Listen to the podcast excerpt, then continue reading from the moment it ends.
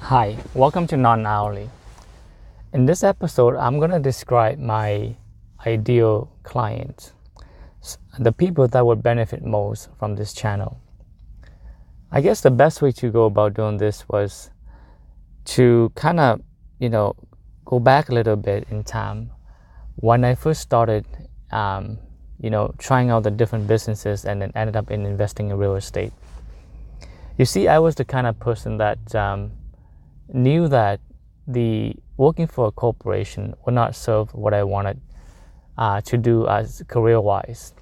I know that I look up the ladder in the corporation, it didn't have what I was looking for.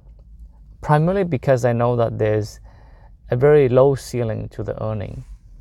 But at the same time, um, things become very, I guess, not as exciting after a while because you already know what imagine this you know you work at a, a corporate environment and you know the next 10 years 20 years of your life where it will be heading right? And then you know i guess you know people like variety as a human being and that's what i see a lot of people go through as well. So for me i guess it would be to you know a couple of things. Understanding that there is a very low ceiling that I cannot push through. And then, uh, you know, seeing the, the future is not very exciting for the next 20 years or 30 years until I retired. So I was always looking for opportunity outside of the work, something that I can test out, something I, that I can make it work.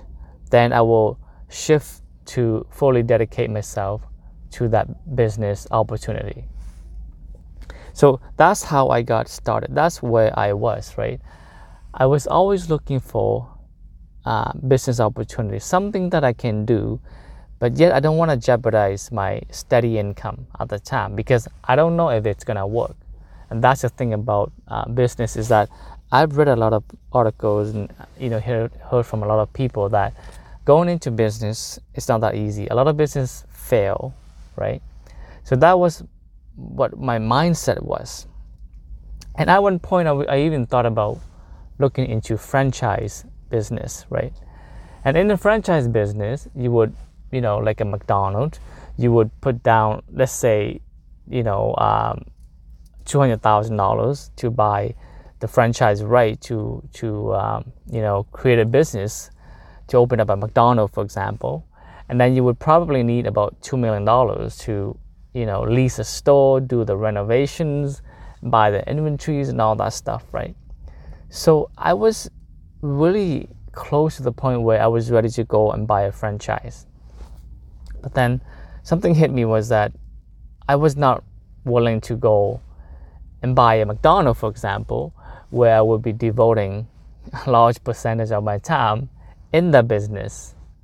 So I was looking for a business opportunity that uh, eventually I don't need to be um, spending a lot of time and running the business. Obviously, um, over the years, you know, as you become good at what you do working for a company, uh, you get the choice of spending less time as well in the in the corporate environment.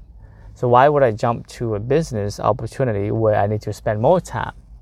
Uh, never mind the the possibility of money, right?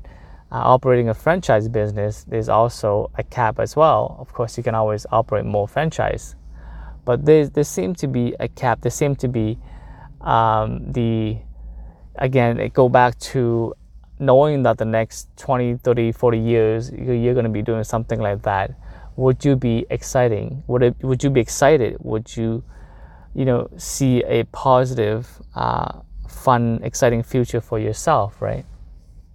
So I did not see that in a franchise model. Plus, it was very expensive. I mean, to put $200,000 into a business and then have $2 million ready, I don't think a lot of guys starting out in, in working can, can be ready to, um, to jump into that type of business opportunity. Then I thought, okay, well, if I was like, if, if it was me starting out many years ago, would this information I'm giving you benefit you?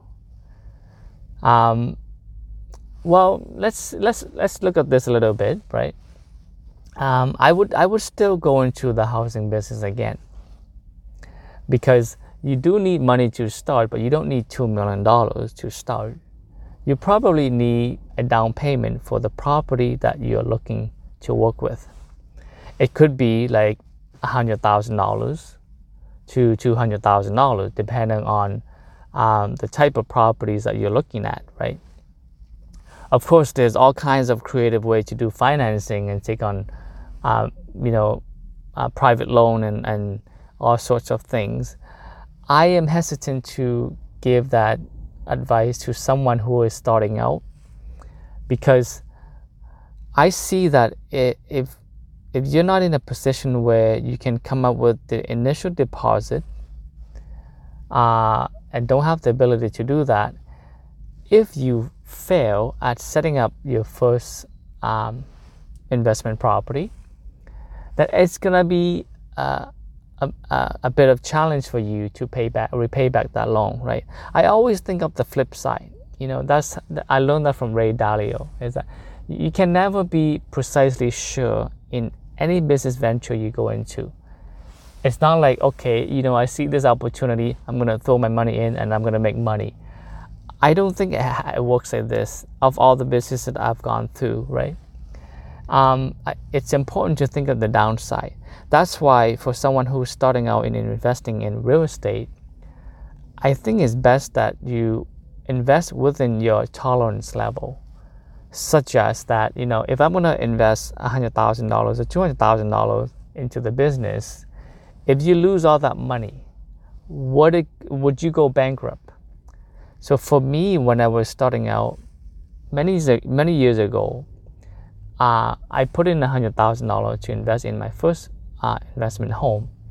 Now, mind you, if I had lost all that money in that investment home, you know, I would be able to make them back. I, I had confidence that I could earn back that money. You know, it would probably take me a couple years to earn back that money. So then it was worth the risk for it's tolerable for me if I were to lose that money. So then again, that's that's the, the demographic. These are the people that I see will benefit most from my podcast because a lot of my experience that I'm sharing with you will be involving in how I got started uh, in investing in real estate, how I prepare myself, what type of mistake I made, and how I overcome those challenges. And uh, perhaps it will benefit you as well when you are looking for this type of opportunity. What type of personality do you need to be? I would say that yeah, there are different type of personality that are involved in this business.